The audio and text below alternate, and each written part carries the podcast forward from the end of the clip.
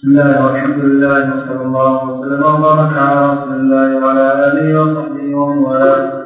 قال الشوكاني في رسالته رفع الريبة عما يجوز وما لا يجوز من الغيبة وأما الصورة الثانية التي ذكرها النووي فيما قدمنا وهي الاستعانة على تغيير المنكر ورد العاصي إلى الصواب.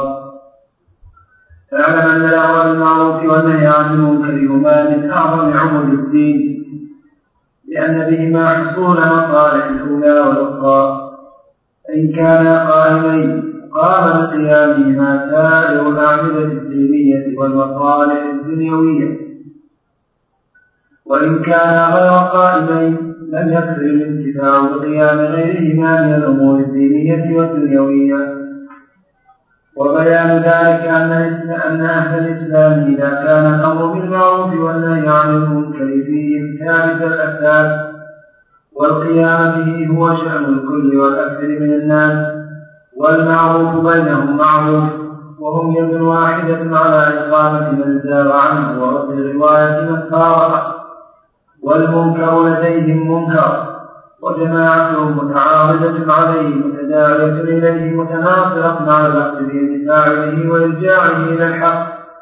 والحيلولة بينه وبين ما فارقه من الأمر المنكر.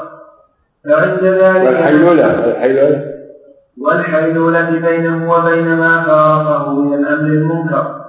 ما فارقه يعني بجهودهم وبأخذه له ما فارق ما تعمد مفارقته نعم.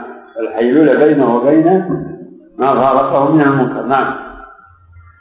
فعند ذلك لا يبقى أحد من العباد في ظاهر الأمر تاركا لما هو معروف ولا فاعلا لما هو منكر. لا في عبادة ولا في معاملة.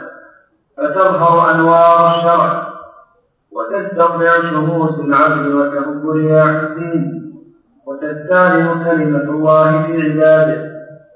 وترتفع أوامره ونواهيه وتقوم دواعي الحق وتسقط دواعي الباطل وتكون كلمة الله هي العليا ودينه هو المرجوع إليه المعول عليه.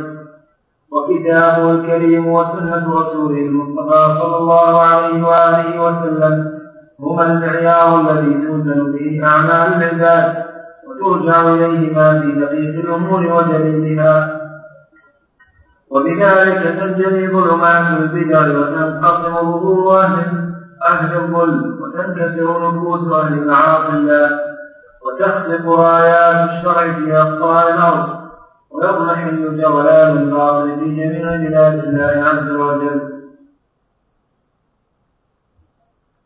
وأما إذا كان هذان الركنان العظيمان غير قائمين أو كانا قائمين قياما صوريا لا حقيقيا. فيا لك من بدع تظهر ومن منكرات تستبين ومن معروفات ومن معروفات تستخفى ومن جولان في العصاة وأهل البدع تقوى وترتفع. ومن ظلمات بعضها فوق بعض تظهر في الناس. ومن حوز يمرد في العباد ويبرز للعيان وتقربه عين الشيطان. وعند ذلك يكون المؤمن كالشاة العافرة والعاصي كالزيت المختلف وهذا بلا شك ولا ريب بنحو أسلوب الدين وذهاب نور الهدى وصناعة معاني الحق. وعلى تقدير وجود وهذا وهذا إيه؟ وهذا بلا شك ولا ريب بنحو رسوم الدين. يمحو ما جاء. وهذا بلا شك ولا ريب. يمحو رسوم الدين. وذهاب نور الهدى. إيه؟ وهذا بلا شك ولا ريب. يمحو رسوم الدين. وذهاب نور الهدى. ويذهب. بنور أو يقال بمعنى كذا كفيل.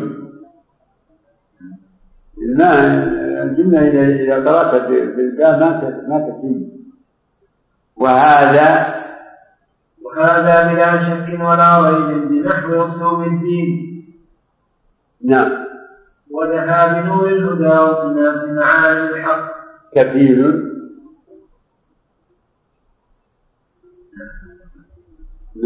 وعلى تقدير وجود أفراد من العباد يقومون بفرائض الله ويدعون مناهيه ولا يقدرون على أمر بمعروف ولا نهي عن منكر. فما أقل النفع بهم وأحقر الفائدة العائدة على الدين منهم. فإنهم وإن كانوا ناجين بأعمالهم فائزين بتمسكهم بعروة الحق الوثقى. لكنهم في زمان غربة الدين وانطماس معالمه وظهور المنكر وبيان المعروف بين أهل السواد الأعظم وفيما يتظاهر به الناس. وحينئذ يصير المعروف منكرا والمنكر معروفا ويعود الدين غريبا كما بدأ. وإذا تقرر لك هذا وعرفت ما في قيام الأمر بالمعروف والنهي عن المنكر في الناس من مصالح المعاش والمعاد وفوائد الدنيا والدين. فاعلم أن هذا الذي رأى منكرا إن كان قادرا على تغييره بنفسه أو بالاستنصار لمن يمكن الاستنصار به. بأن يقول لجماعة من المسلمين في المكان الفلاني من يرتكب المنكر فهلموا إلي وقوموا معي حتى ننكره ونغيره. فليس به إلا الغيبة التي هي جهد من لا جهد له جهد من لا جهد له. وإن الأمر بالمعروف والنهي عن المنكر إذا كان موجودا في عباد الله فلا يحتاجون إلى تعيين فاعل المنكر وبيان أنه فلان فلان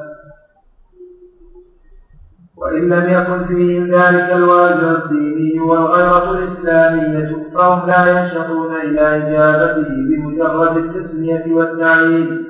إذ لا فرق في مثل هذا بين الإجمال والتعيين. اللهم إلا أن يكون السيف الأمر بالمعروف والنهي عن المنكر كثيرا وعرضه ضعيفا عليلا ضئيلا. فإنهم قد ينظرون مع التسمية والتعيين في فاعل المنكر. فإن كان قويا جليلا يتركونه وإن كان ضعيفا حقيرا قاموا إليه وغيروا ما هو عليه وهذا هو غربة الدين العظيمة. ولكن في الشر خيار وبعضه أهون من بعض.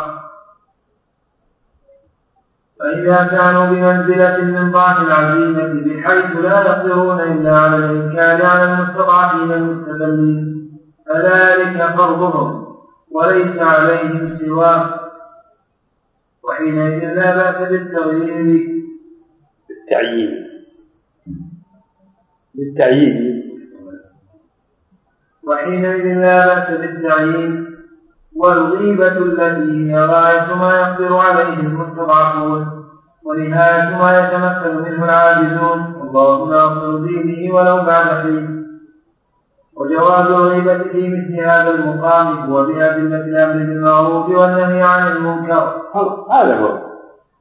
نعم. الثابتة بالضرورة الدينية التي لا يقوم بجنبها دليل لا صحيح ولا عليم. فإن قلت ها هنا دليلان بينهما عموم وخصوص من وجه هما أدلة الأمر بالمعروف والنهي عن المنكر وأدلة تحريم الغيبة فكيف لم تعمل هنا كما عملت في الصورة الأولى؟